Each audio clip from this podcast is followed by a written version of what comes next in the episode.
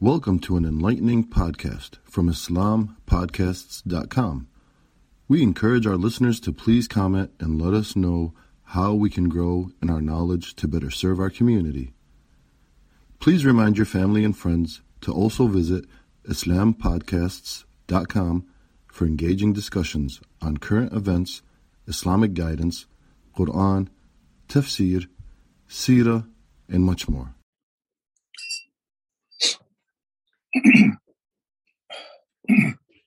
بسم الله الرحمن الرحيم الحمد لله رب العالمين والصلاة والسلام على رسول الله وعلى آله وصحبه أجمعين رب اشرح لي صدري ويسر لي أمري واحلل عقدة من لساني يفقه قولي Inshallah in today's talk um, I will talk about uh, one of the ayat from Surah An-Nisa that will be covered today inshallah in the next coming rak'ahs uh, the last ayah of uh, Surah An-Nisa uh, and we'll refer to the two other ayat from the Surah An-Nisa, which is ayah number 11 and 12.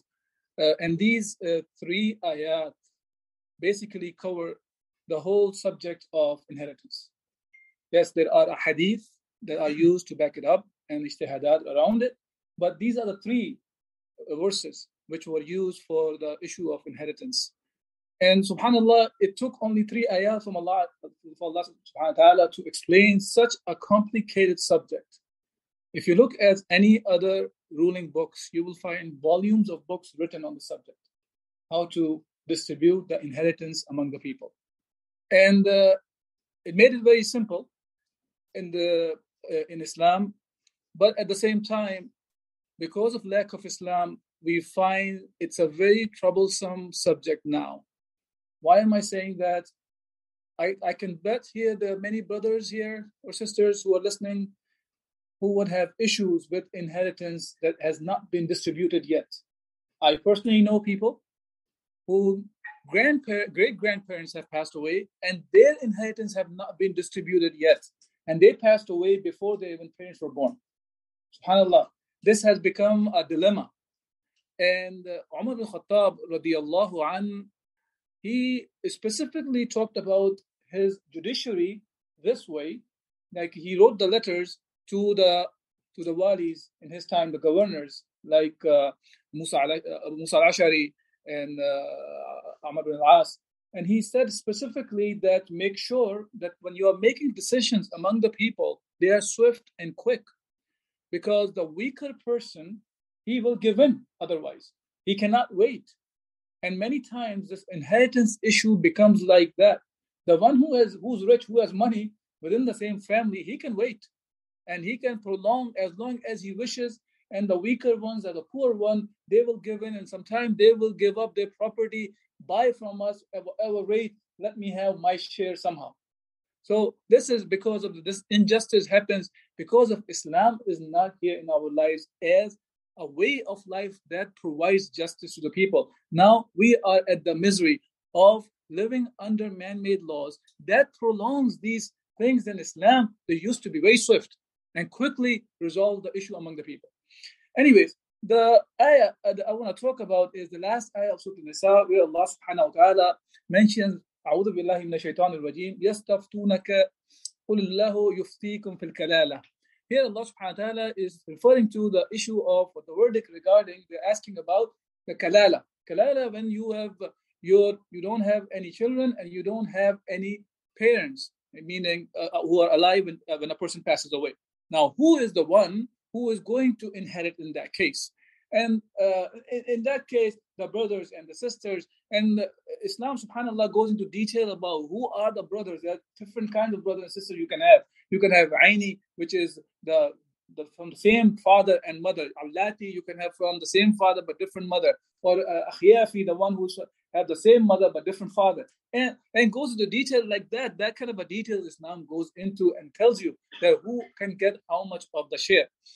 Anyways, the ayah goes on, Allah subhanahu wa ta'ala says, إِنْ امْرُؤٌ هَلَكَ لَيْسَ لَهُ وَلَدْ وَلَهُ أُخْتٌ فَلَهَا نِصْفُ مَا تَرَكَ وهو يرثها إن لم يكن لها ولد فإن كانت اثنتين فلهما الثلثان مما ترك وإن كانوا إخوة رجال ونساء فلذكر فلذكر مثل حد الأثنيين يبين الله لكم أن تضلوا والله بكل شيء عليم They hear Allah subhanahu wa ta'ala talking about the specific subject that was asked to Rasulullah sallallahu alayhi wa regarding this verdict about the kalala. And it goes on, the ayah goes on, if it is a man that dies leaving a sister but no child, she shall have half the inheritance. And if a woman who left no child, her brother takes her inheritance. If there are two sisters, they shall have two thirds of the inheritance. If there are brothers and sisters, the male will have twice the share of the female. Thus does Allah make clear to you His law, lest you go astray.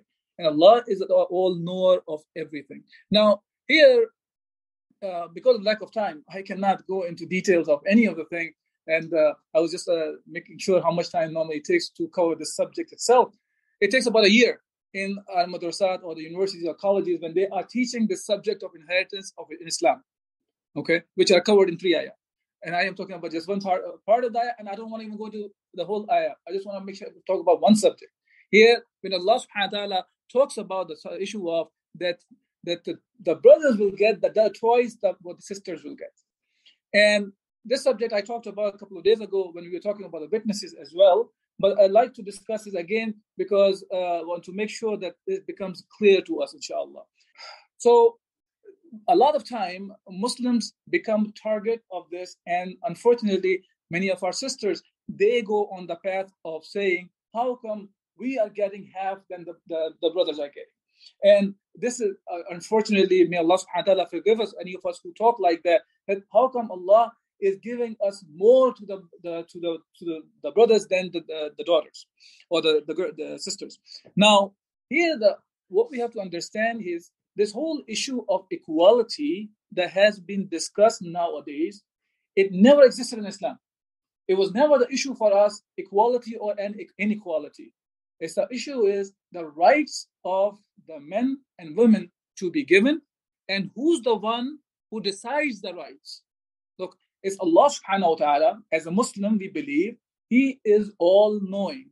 Right? Allah is the one who have the knowledge about everything. Now, he is the one who decides that what is right and what is wrong for, for, for men or women or children or adults, whosoever, because he is the one who has the knowledge. But this equality and equality, inequality issue is not an issue of Islam. It is an issue that came up in the West.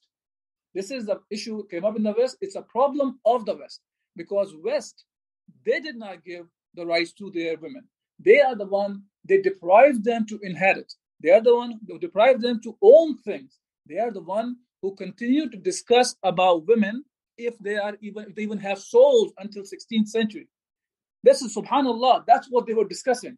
And Islam, from the day one, from the inception when Rasulullah sallallahu wasallam received the first wahi, the first person he went to was a woman. Khadija radiallahu anha. She is the one who became the first believer in Islam.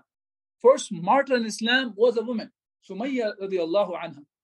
First woman who, in the known history of mankind today, who built a university that provides degrees was built by a woman, Fatima al-Fihri, in, in, uh, in Morocco. This is the history of Islam. Islam provides justice to men and women. Islam raised the level of the women, made them looked at as a mother under whose feet is the Jannah. He made them as he looked at as your daughters and your sisters who can become a mean for you of the Jannah if you give them the rights that they deserve. Give, take care of them properly, get them married. That becomes one of the means for you to enter the Jannah. The best thing a man can have in this dunya is a pure wife. So that, that that's the reality that Islam talks about the women. And Islam allows the women to own the things, to inherit. And even the first first uh, time Rasulullah he migrated from Mecca to Medina and he was taking the Pledge of Allegiance. Women were already part of the Pledge of Allegiance, or today we call them voting system to the Kufr system, unfortunately. But I'm talking about in Islam, when we are electing leaders to implement the deen of Allah subhanahu wa ta'ala, women become part of it. So Islam brought took the women from the way it was in the time of pre-Islamic era when they were burying their daughters alive.